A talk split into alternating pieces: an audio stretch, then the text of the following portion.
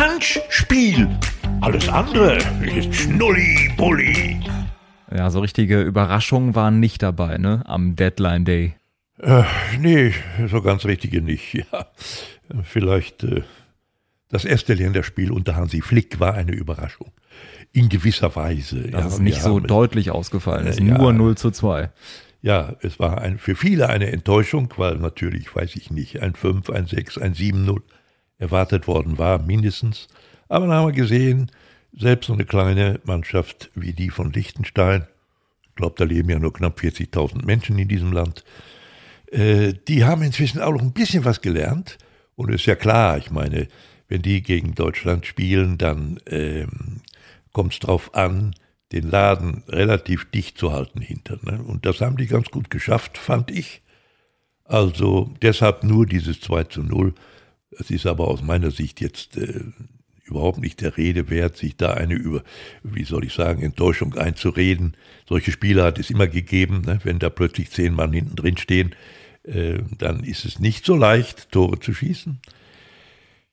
Und äh, das ist also für mich keine Beunruhigung. Ich glaube, dass die Mannschaft, wie sie sich jetzt so zusammengestellt hat, hat ja noch der eine oder andere vielleicht äh, gefehlt. Hummels ist ja noch nicht dabei. Äh, dann denke ich, haben wir auf jeden Fall eine reelle Chance, auch die Gruppe als Gruppenerster zu beschließen.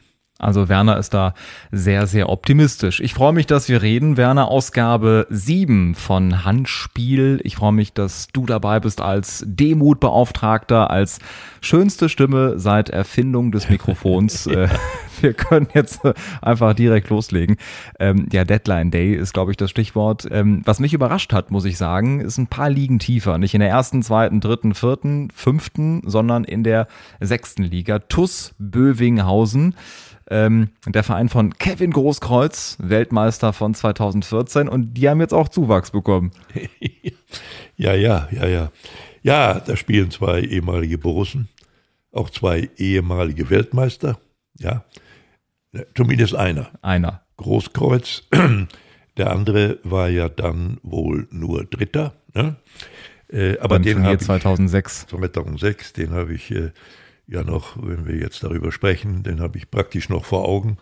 Ich sehe ihn noch bei dem entscheidenden letzten Gruppenspiel hier in Dortmund gegen Polen. Ja, da lief einer die Außenlinie entlang, den Ball am Fuß, die rasende Nähmaschine, habe ich ihn glaube ich genannt. ja, das war halt der Odonkor. Nicht? Der lief fast ungehindert durch bis zur Torauslinie, dann müsste die Flanke kommen und sie kam auch und ich glaube, es war Oliver Neuville. Richtig. Der dann das Tor machte, das uns weiterbrachte. Hätten wir da nicht gewonnen, das wird auch kaum noch einer wissen, wären wir schon in der Vorrunde ausgeschieden. So zentral wichtig war das, nicht? Und äh, ja, das war der Odonkor, der natürlich mit mir auch noch in anderer Weise verbunden ist. Der hat auch mal dieses sagenhafte TV-Format Promi Big Brother gewonnen. Quasi ein Vorgänger von dir. So ein paar Staffeln vorher hat er tatsächlich auch äh, diese Trophäe abgeräumt, die ich hier bei dir im Regal sehe. Ja, ich habe mich, äh, ich habe das, ich habe mich sehr gewundert, nicht, als ich da reinkam letztes Jahr 2020. Da waren ja die vorangegangenen Sieger im Schloss, nicht wahr? Wunderbar, wie das in Schlössern so ist, die Ahnengaleriereihe. Und da gucke ich, ich denke, was, Odonkor? Den und, kennst du doch. Ja, tatsächlich. Mhm. Der hing da auch und äh, das war nicht so einfach da zu gewinnen, auch für einen bekannten Fußballer nicht, aber er hat das geschafft. Und nun ist er, wo hast du gesagt, wo liegt dieser berühmte Ort? In deiner Heimatstadt. Ja, wo denn sonst, nicht wahr? Da, da, wo das Herz des Fußballs schlägt. Da kommt der alte WDR-2-Spruch auch wieder durch bei dir, wie ich merke. Ja, sechste Liga, völlig verrückt. Und äh, da siehst du eben auch in Kevin Großkreuz nach dem Spiel mit einer Flasche Bier, ähm, der ehrlich echte Fußball. Auf der einen Seite denke ich, äh, ganz ehrlich, Werner, da kommt so ein bisschen Fußballromantik wieder durch. Man denkt, David Odonkor, 37, ähm, hat so viel Geld verdient im Profifußball in seinem Leben. Er möchte jetzt nur noch Fußball spielen und das halt eben in der sechsten Liga. Kevin Großkreuz wahrscheinlich ähnlich. Andererseits denke ich mir, das könnte auch so ein bisschen auch am äh, Geld liegen, dass vielleicht doch so ein Mäzen hier und da mal dabei ist oder doch ein großer Sponsor, der sagt, komm, ich gebe mal ein paar Kröten mehr und ihr könnt euch so einen ehemaligen äh, Weltmeister holen oder einen Weltmeisterschaftsdritten. Ja, Liegt es vielleicht doch am Geld oder ähm, äh, gefällt dir auch die Variante Fußballromantiker so ein bisschen besser? Wie Mir gefallen beide, vielleicht treffen sie ja auch zusammen, nicht wahr? Also äh, ganz so viel, äh, wie es früher bei Borussia gegeben hat, ist da sicherlich nicht mehr drin. Kann ich mir nicht vorstellen. Das müsste ja schon ein sehr verrückter Fußballfan sein, der sich da privat so engagiert. Also das glaube ich eher nicht. Es wird so ein bisschen was von beiden sein, denke ich. Ne? Die Herren haben auch viel Zeit und äh, wollen sich irgendwo noch ein bisschen einbringen. Bringt ja auch ein bisschen Publizität wieder. Das ist ja auch veröffentlicht worden, natürlich. Und äh, wenn sie noch ein bisschen Spaß haben dabei, ich glaube, das könnte gelingen. Ich bin jetzt, sagtest du, sechste Liga? Sechste Liga. Sechste Liga. Naja, vielleicht bis zu vierten mit den beiden. Könnte es ja vielleicht gelingen. Ne? Und dann ist Odonkor erst 39. Ja, siehst du, ne, siehste, da haben ja schon manche noch im Profilager ganz oben mitgespielt. Richtig, wenn wir beispielsweise an den legendären Claudio Pizarro denken, auch den äh, kennst du natürlich sehr genau aus deiner früheren Zeit. Ähm, aber Fußballromantik passt, glaube ich, auch zu Lukas Podolski. Ähnliches Alter und äh, jetzt nochmal bei seinem Heimatverein in Zabrze in Polen äh, aktiv. Ähm, wahrscheinlich liegt es jetzt da auch nicht unbedingt an der Kohle, sondern eher diese Verbundenheit zur Region. Ja, das kann ich mir so vorstellen. Er hatte ja immer, äh, auch noch in seiner Glanzzeit nach Polen, ich glaube, er spricht sogar noch perfekt Polnisch, ja, äh, hatte er Verbindungen. Das passt schon irgendwie zusammen. Der aber äh, spielt nicht nur aus Liebe zum Fußball. Das verbiete ich mir zu glauben. Wann warst du zuletzt in Polen? Was vielleicht viele auch nicht wissen, du hast ja auch Wurzeln da. Ja, das ist so. Aber, oh je, das ist lange her. 70er Jahre. Aber dann gehäuft. Ich habe sieben sehr interessante Reisen nach Polen gemacht. Äh, journalistische Reisen. Ich habe ja damals Politik und Soziologie studiert und bin dann gemeinsam mit einem äh, richtigen Journalisten, sage ich mal so, der war fest angestellt bei der WAZ. Ich heute die große Funke Mediengruppe. Funke Mediengruppe, mhm. genau. Äh, äh, mit dem habe ich dort Reisen gemacht und wunderbare Erlebnisse gehabt. Ne? Wunderbare Erlebnisse gehabt.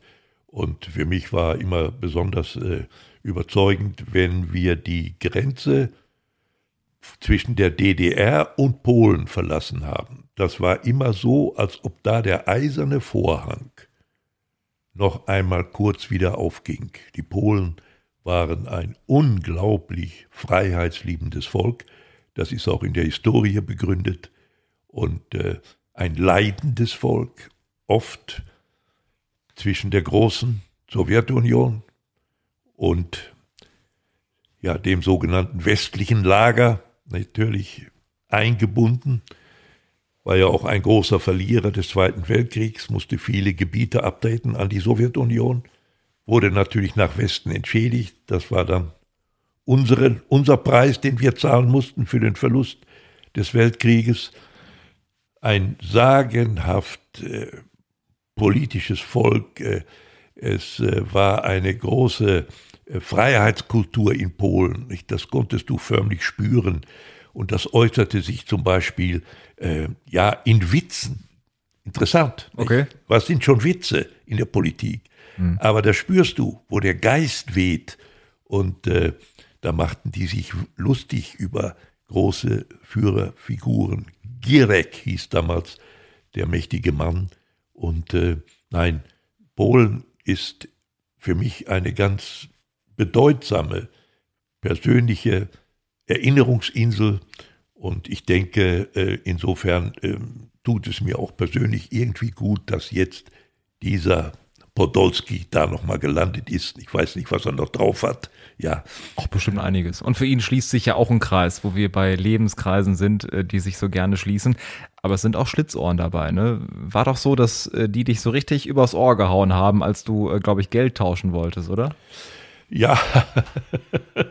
ja das war eine zirkusreife Nummer, das stimmt. Das war der letzte, der letzte Tag von sieben Reisen, die ich insgesamt da mit meinem Freund Peter Büttel äh, unternommen hatte. Und äh, wir waren schon klar zur Abreise. Alle Koffer waren gepackt. Hotel Europejski. Und äh, der Wagen stand vor dem Haupteingang. Ich wollte gerade einsteigen, da kommt ein sehr eleganter junger Mann auf mich zu, schön im Anzug gekleidet und sagt, entschuldigen Sie, wollen Sie noch tauschen? Ich sage, nee, wir wollen eigentlich abfahren. Äh, oder, mein Kollege Peter saß am Steuer, ich sage, Peter, wollen wir noch ein Andenken mitnehmen? Um die Ecke von dem Hotel war ein schöner, wie nennt man das, so, so ein Antiquitätenladen. Ne? Och, sagt er, könnten wir eigentlich machen. Nicht? Ich sage, ja, dann, dann tauschen wir noch was. Ne? Dann sage ich zu dem, äh, was bieten Sie denn für einen Kurs? 7 zu 1. Ne? Das war schon interessant. 7 zu 1. Also Slotti gegen D-Mark. Mhm. Und äh, kennen heutzutage nur noch welche vom WM-Halbfinale ja, von Deutschland gegen ja, Brasilien. Ja, hm? ja, ja, ja, ja. also ich sage, ja, dann machen Sie mal fertig für 100. Nee, nee, sagt er nicht hier. Wir werden schon beobachtet von dem Portier des Hotels. Äh, lassen Sie uns um die Ecke gehen. Mhm. Und da bist du nicht stutzig geworden? Da bin dann immer noch nicht stutzig geworden. Wir gingen um die Ecke. Ich hatte einen Hunderter in der Hand und er hatte einen Haufen Slotti und begann vor meinen Augen vorzuzählen. Ich musste also, weiß ich nicht, 700 äh, musste ich dann kriegen, ne? 1 zu 7. Genau. Er zählte also aus dem großen Stapel auf die andere freie Hand, zählte er mir und dann war er bei 700 ne? und gab mir dieses Bündel vor meinen Augen. Ich gab ihm den Hunderter, dann lief der los, da, da, stand schon ein Auto mit, mit, mit laufendem Motor, der warf sich auf die Hinterbank. Wahnsinn. Und war verschwunden. Und ich guckte in meine Hand und hatte, ich weiß nicht, ich glaube 150 oder 160 Slotti. Ne? ja, also ich hatte sein Autokennzeichen, hat mir nichts genutzt, ich konnte den nicht belangen, dann hätte ich mich selber angezeigt. Ja, das war also dann äh, äh, nicht so schön. ich habe geflucht wie ein, wie ein Berserker und der Peter äh, hat natürlich gelacht. Ne? Und das hat mich noch wütender gemacht, dass der gelacht hat über die Nummer. Absolut zirkusreif, der Mann konnte im Zirkus auftreten. Ja, also dieser berühmte Taschenspielertrick wahrscheinlich ja. auch. Und äh, hast dann den Kurs 1 zu 1,6. Ja, so ungefähr war es. Ist ja auch nicht schlecht. Und eigentlich hatten wir damals einen ganz festen Grundsatz. Tauschen nur in geschlossenen Räumen. Da bin ich einmal von abgewichen und schon war ich an der Nase rumgeführt. Ja, aber hast dann auch äh, draus gelernt wahrscheinlich auch. Ja, danach äh, äh, war ja beinahe Schluss mit Polen. Also wir haben insgesamt sechs Reisen gemacht in den 70er Jahren. Mhm. Ausgangspunkt war der berühmte Kniefall von Willy Brandt 1970 in Warschau.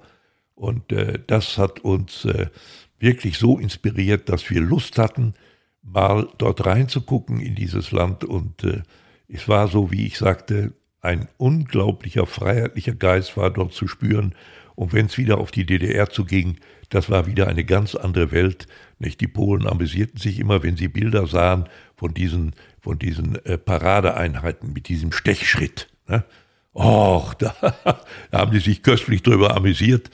Naja, also es war eine schöne Zeit, ich muss sagen, und ich bedauere eigentlich, dass ich danach nicht wieder dort war so eine gewisse Verbundenheit äh, höre ich da bis heute bei dir raus, muss ich sagen. Ähm, ich habe selber Wurzeln in Oberschlesien, in Beuthen. Ähm, da kommt meine Familie her, aber ich war, glaube ich, auch mit vier oder fünf ja. das letzte Mal da. Das heißt, so richtig, wie es da aussieht, weiß ich gar nicht. Nur von Fotos oder von Erzählungen. Und eigentlich ist das, glaube ich, ähm, das Besondere, mal hinzufahren, mal zu gucken, so, wo sind eigentlich meine Wurzeln oder ja. in was für einer Gegend, in was für einer Region, in was für einer Zeit ist vielleicht meine Familie damals aufgewachsen, weil ja. das kann man natürlich mit der heutigen Zeit nicht vergleichen. War wahrscheinlich bei dir in den 70ern auch äh, ähnlich, wenn du überlegst, ähm, wie es vielleicht in den 20er, 30er, 40er Jahren dann genau in diesem Ort gewesen ist. Ja, nicht? Also, wie gesagt, äh, meine Familie kommt eben daher und mein Vater ist äh, ja halt kurz nach 1900 mit einem Onkel und zwei Brüdern, sozusagen im Rahmen der großen Arbeiterbewegung, die in Polen ihren Ursprung hatte. Polen war ein absolut agrarisches Land.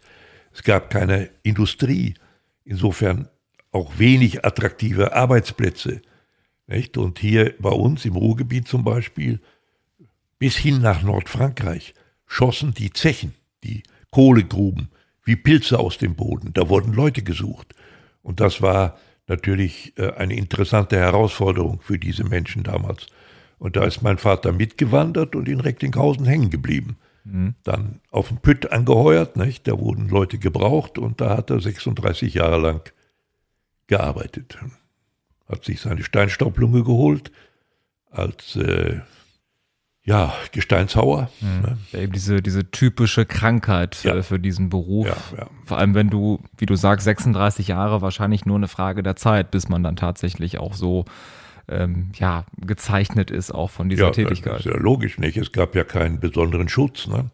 Und äh, die Arbeit bestand eben darin, dass man Strecken vortrieb unten, ne?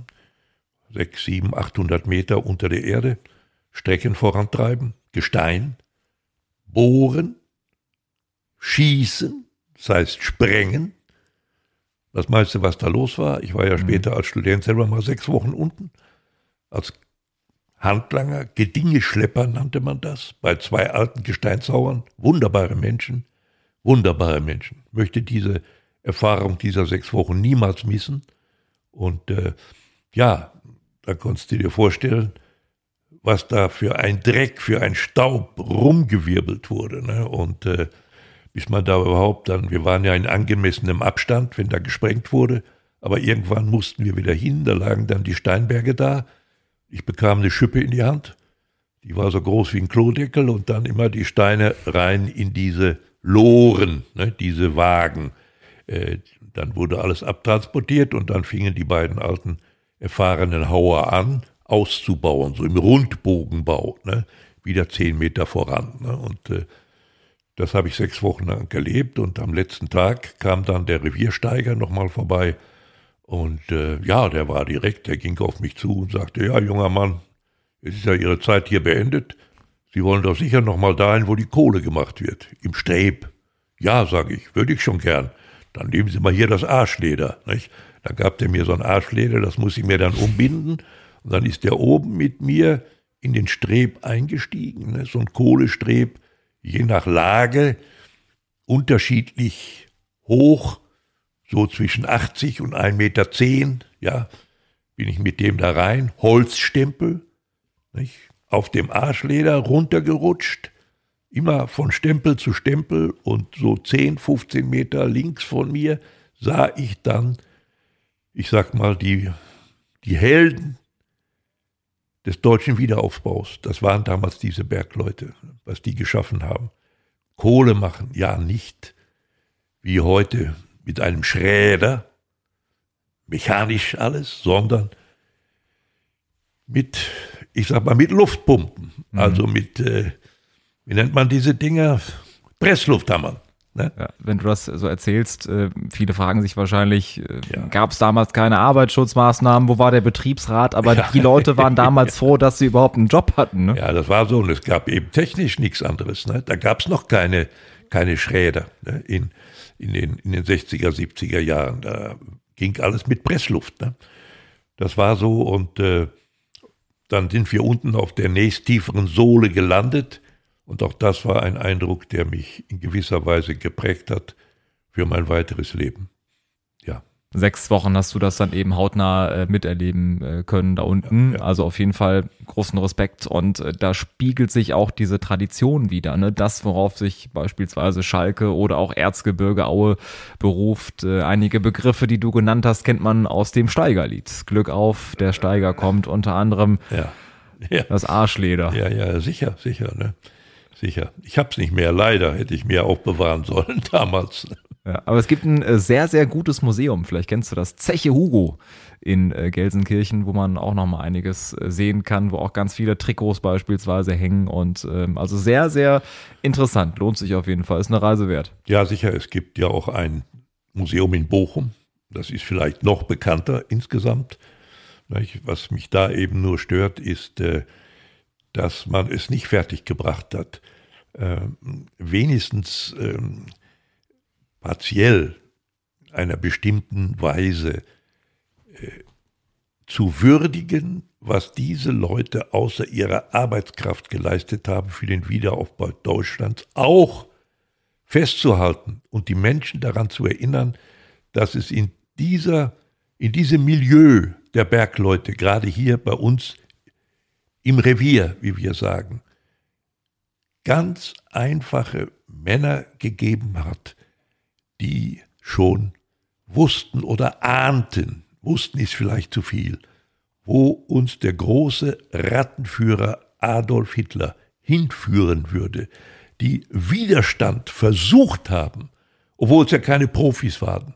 Die hatten auch gar keine Möglichkeiten, sich zu tarnen, irgendwie unterzutauchen. Es war für die Gestapo nach Hitlers Machtantritt, so ab 1934, ein leichtes Spiel, alle diese kleinen Widerstandsnester problemlos aufzuheben. Die standen dann aber alle vor Oberlandesgerichten und wurden verurteilt, in der Regel wegen der Vorbereitung zum Hochverrat. Mhm.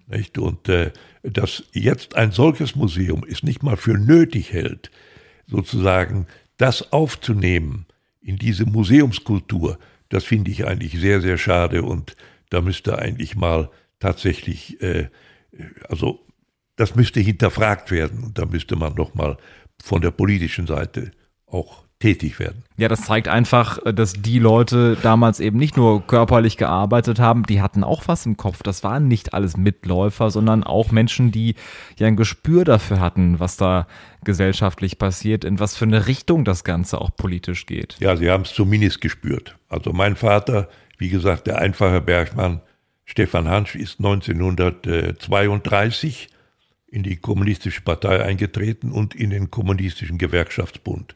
So, ich sage mal, das war zumindest mutig, weil der große Rattenfänger schon am Horizont zu erkennen war. Und dann ist es ja auch passiert, nicht?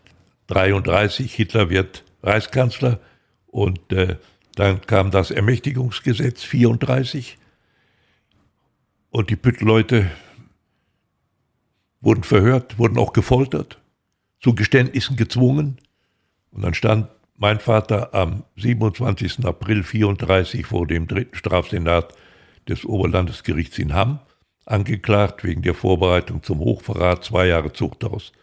Die hat er abgesessen.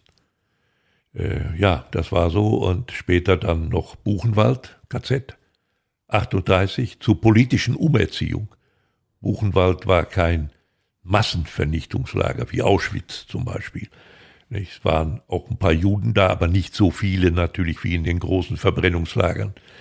Und ähm, ja, anderthalb Jahre war er dort zur politischen Umerziehung. Wir wissen ja heute, dass mindestens 96, 97 Prozent aller Deutschen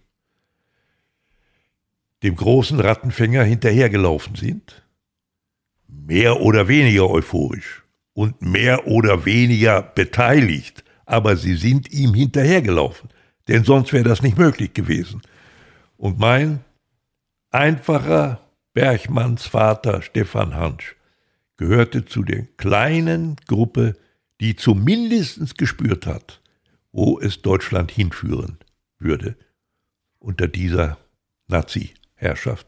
Und das macht mich stolz, heute noch, auf meinen Vater. Hm. Sehr nachvollziehbar. Ist also echt ähm, bewegend und äh, beeindruckend, diese Geschichte und diese Lebensgeschichte auch. Und deswegen ist es ja umso wichtiger, jetzt am 26. September Bundestagswahl, die äh, ansteht, dass Leute zur Wahl gehen, dass Leute demokratische Parteien wählen, denn jede einzelne Stimme und jeder, der da zur Wahl geht, äh, der ja schafft eben, dass äh, die Prozentzahl bei den rechten Parteien und bei diesen Parteien dann geringer ausfällt, äh, die eben nicht demokratisch sind und die auch in bestimmten Gebieten unterwegs sind, an bestimmten Rändern auch teilweise fischen. Also deswegen jeder sollte zur Wahl gehen, jeder muss die Chance nutzen und äh, vor allem wir haben das Wahlrecht, wenn man überlegt, es gibt ja so viele Länder, so viele Diktaturen auch heute noch, äh, wo Menschen nicht frei sind, nicht frei entscheiden können. Und wir haben das große Privileg hier ähm, und haben die Chance mitzugestalten und mitzuentscheiden. Ja, sicher, das haben wir und das ist äh, ja auch äh, etwas elementar Wichtiges, weshalb ich eigentlich auch persönlich stolz bin, dass ich in diesem Land leben darf, dass ich in einem Land leben darf, das dieses fantastische Grundgesetz hat. Wir können nur sagen, Leute, nutzt euer Wahlrecht, nutzt die Chance und äh, geht auf jeden Fall bei der Bundestagswahl äh, zur Urne. Ja, und vor allen Dingen informiert euch vernünftig, ja. Richtig. Deswegen gibt es auch den Valomaten beispielsweise. Es gibt doch die Gelegenheit, online einfach Fragen zu beantworten ähm, und es werden alle möglichen Themen abgefragt, ob äh, Digitalisierung, ob Klimaschutz, ob Steuerfragen. Klickt eure Meinung an und dann ja. bekommt ihr am Ende das Ergebnis. Ja, meine äh, Beobachtung ist allerdings eher so, dass ich glaube, für viele, viele Menschen ist das alles viel zu komplex und zu problematisch sich in Wahlprogrammen zu vertiefen. Ich äh, beobachte eher eine Tendenz, dass die Menschen sich an Persönlichkeiten orientieren und weniger an Inhalten. Und das ist das Gefährliche, wenn jemand rhetorisch Weltklasse ist und eben durch seine Art und Weise einfach Leute begeistern kann, aber inhaltlich ähm, das doch ganz anders aussieht, dann ist es gefährlich. Ja, das ist, äh, das kann gefährlich sein, das stimmt. Nicht? Aber ich denke schon, dass viele Menschen doch ein ganz gesundes Gespür haben zu erkennen, wo ist da eine echte Persönlichkeit, wo ist jemand, dem ich vertrauen kann, dem ich glauben kann, was er uns verspricht, das ist ja ganz entscheidend, nicht diese Vertrauensfrage. Ich glaube, Rhetorik ist da gar nicht so wichtig, sondern diese, diese innere Verbindung. Steht da ein Mann oder eine Frau, dem glaube ich einfach und dem würde ich auch meine Haustür öffnen, und auf meine Couch setzen zu einem Kaffee, wenn er mal vorbeikäme. Ich glaube, das sind so wichtige Entscheidungsfaktoren diesmal bei unserer Wahl. Ja, was bei manchen, glaube ich, dann eine große Rolle spielen kann, einfach auch die Sympathie, vermute ich Richtig. einfach. Ähm, eine Sympathie spielt da auch eine große Rolle.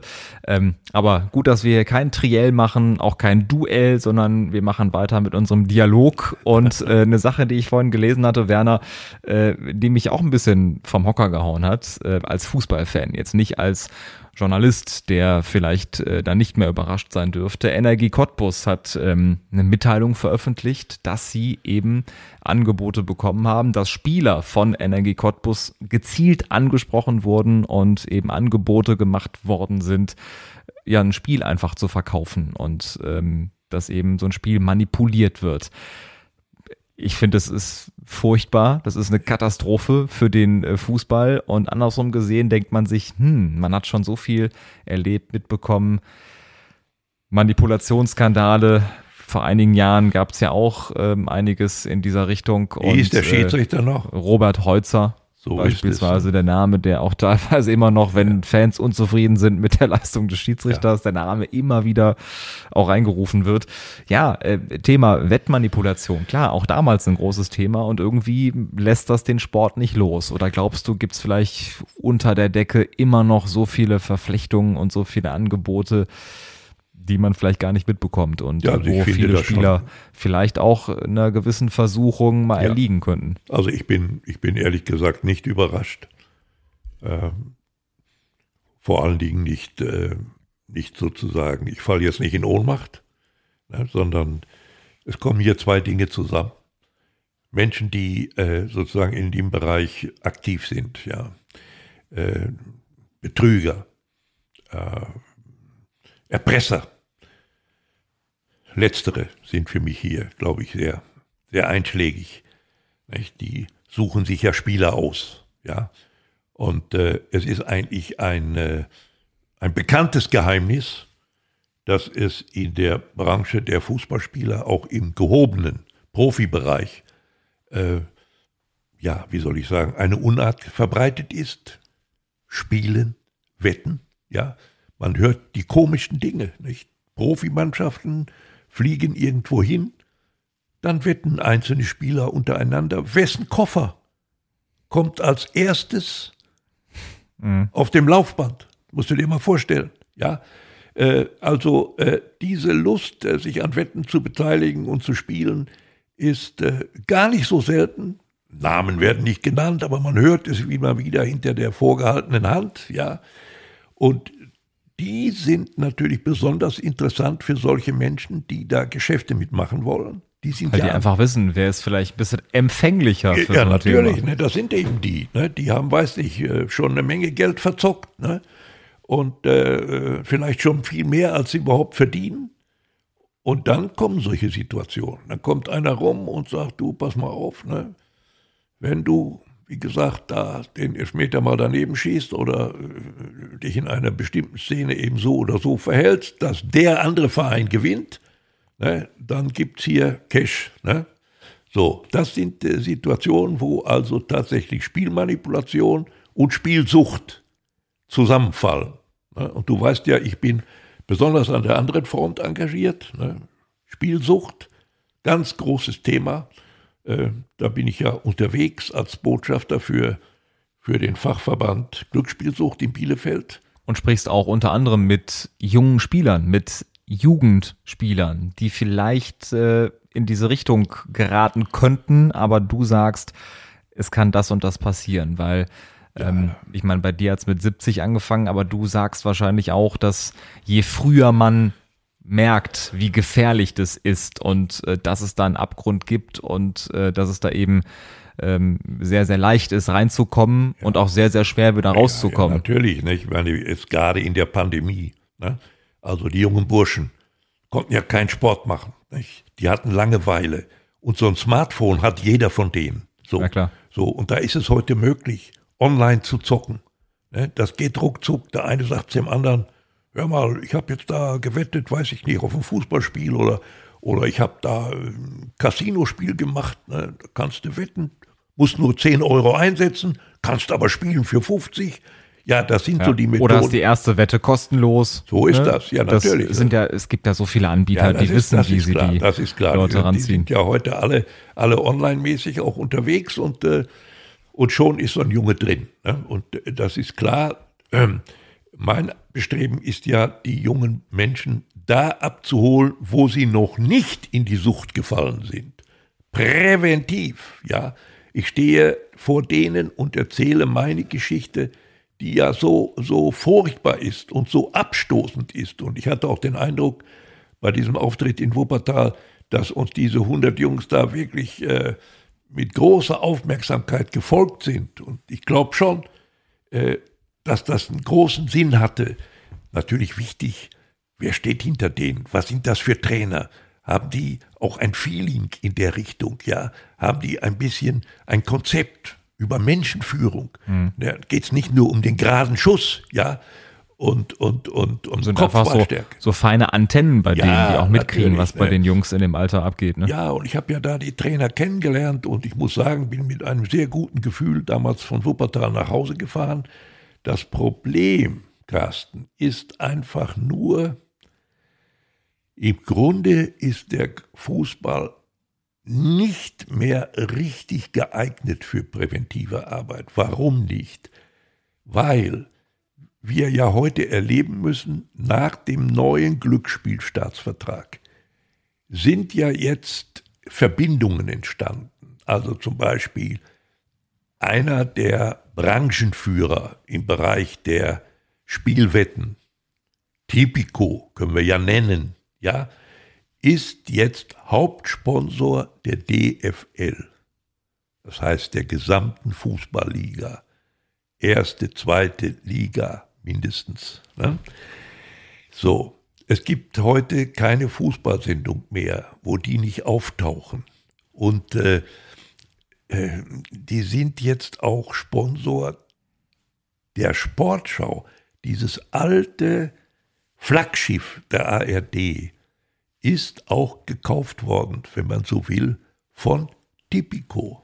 Ne? Ja, du sagst, die DFL, also Glaubwürdigkeit ist ein Thema, aber wenn ja. du jetzt äh, beispielsweise die WM in Katar austrägst, dann darfst du dich ja auch, äh, glaube ich, gar nicht mehr wundern. Also da mit äh, Moral noch zu kommen in dieser Profimaschinerie ist, glaube ich, auch absurd. Ja, ja, ich sag ja nicht, die äh, äh durch den neuen Glücksspielstaatsvertrag äh, ist ja leider eine Situation entstanden, äh, die, die, äh, die, öf die öffentlich-rechtlichen Sender zum Beispiel, die dürfen jetzt eine Werbung, die von der Spielbranche kommt, gar nicht mehr ablehnen. Ne? Weil die jetzt alle durch den Glücksspielstaatsvertrag sind die alle legal. Ja. Und da ist das Kind schon in den Brunnen gefallen. Seit dem 1.7. gilt der Vertrag Das und so. äh, Das ist so. Ja. da gibt's auch kein äh, Zurück so. mehr. Also das ist kein, das ist kein Zufall. Ne? Äh, äh, seit 1.7. genau, genau am 1.7. hat Oliver Kahn, der acht Jahre lang Testimonial war für Tipico, ich sehe ihn noch, wie der stand mit seinem Handy. Ja, ja, klar. Nicht? Also jetzt nochmal nachwetten in der Pause, Bonus sichern ne? mit dem Handy. Das brauchen die heute nicht mehr, Carsten. Ja. Die haben Acht heute, Jahre hat er das gemacht. Acht Jahre, ja. Mhm. ja. Die haben heute sozusagen eine viel höhere Marketingstrategie, ja. Äh, deshalb diese primitive, unmittelbare Wettanmache von Kahn, das ist heute gar nicht mehr in. Die sind heute mit dem großen Fußball verbunden. Das heißt, die sind da, Aber es ist viel subtiler. ja, subtiler. Die stellen das so dar, wir sind jetzt auch da, wo der große Fußball schon lange ist, in der Mitte der Gesellschaft. Nicht? Und unsere Wette, ja mein Gott, die gehört doch praktisch dazu. Hol dir das Original, sagen die. Ne? So, so ist das und, äh, und, und das wirkt viel intensiver als der Kahn, der da mit seinem Handy stand. Ne? Das ist so und genau äh, Genau vom 1.7. an ist ja Kahn jetzt in der neuen Position. Ne? Ist bestimmt Zufall. Mhm. Ja, ja, ne, wer daran glaubt. Es wirkt selbstverständlicher. Man ist irgendwie mittendrin und ähm, Ja. irgendwie merkt man schon, in was für eine Richtung äh, das Ganze geht. Aber äh, glaubst du, so selbstverständlich wie Energie Cottbus das jetzt ähm, öffentlich gemacht hat? Regionalliga, dürfen wir nicht vergessen. Vierte ja. Liga. Ja, ja. Würde das ein Erstligist, Zweitligist, Drittligisten genauso öffentlich machen, kurz vorm Spiel? Achtung, für dieses Spiel wurde uns das und das angeboten. Ich glaube nicht. Also ich äh, würde mal Folgendes sagen. Ich glaube, dass ja da auch bestimmte, äh, wie soll ich sagen, Sicherheitssysteme eingezogen sind äh, bei, den, bei den Wettanbietern. Ja, also wenn da ungewöhnliche Wetten zu hohen Einsätzen abgeschlossen würden, so kurzfristig, äh, dann würden, glaube ich, gewisse Mechanismen greifen. Ja, dann würde vielleicht so ein Spiel gar nicht stattfinden. Es würde ausgesetzt oder was weiß ich. Aber Hoffentlich. Äh, ich glaube nicht, dass die, dass die, äh, diese Leute, die dahinter stecken, hinter solchen Machenschaften, dass die in die oberen Ligen gehen. Das wäre viel zu teuer und gar nicht mehr interessant genug für die. Ja, warum denn? Ist doch viel billiger. Unten, Regionalliga oder vielleicht noch eine Liga tiefer, je nachdem. Und dann die Wetten vielleicht, weiß ich nicht, in Asien angelegt. Ne? Ja, Ist ja heute alles irgendwie, die ganze Welt ist ja verbunden. Wahrscheinlich liegt es auch daran, hast recht, dass in der ersten, zweiten, dritten das dann Ja. nicht so gemacht wird. Aber wir haben unseren Bildungsauftrag von Handspiel heute auch erfüllt. Wir haben uns äh, intensiv auch mit dem Amateurfußball äh, hier beschäftigt. Hat Spaß gemacht. Äh, Wenn es euch gefallen hat, abonniert uns, teilt die Folgen, äh, sagt es weiter. Wenn es euch nicht gefallen hat, sagt, Sagt es nicht. Oder einfach gar nicht. Okay.